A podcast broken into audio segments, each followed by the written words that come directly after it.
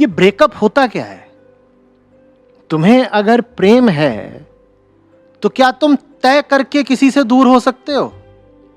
कर कैसे लोगे? ये तो बात आत्मा की होती है, हृदय की होती है।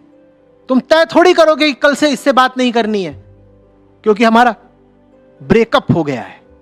ये क्या होता है? ब्रेकअप के बाद तुम अपने आप को रोक कैसे लेते हो? और अगर रोक लेते हो तो इसका मतलब कभी कुछ था नहीं। कल शाम को दोनों ही एक ही आइसक्रीम चूस रहे थे। ऑरेंज, पहले वो, फिर सुबह बोलते हो ब्रेकअप हो गया। कैसे?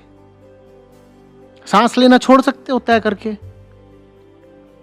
तो दोस्तियाँ कैसे तोड़ लेते हो तय करके?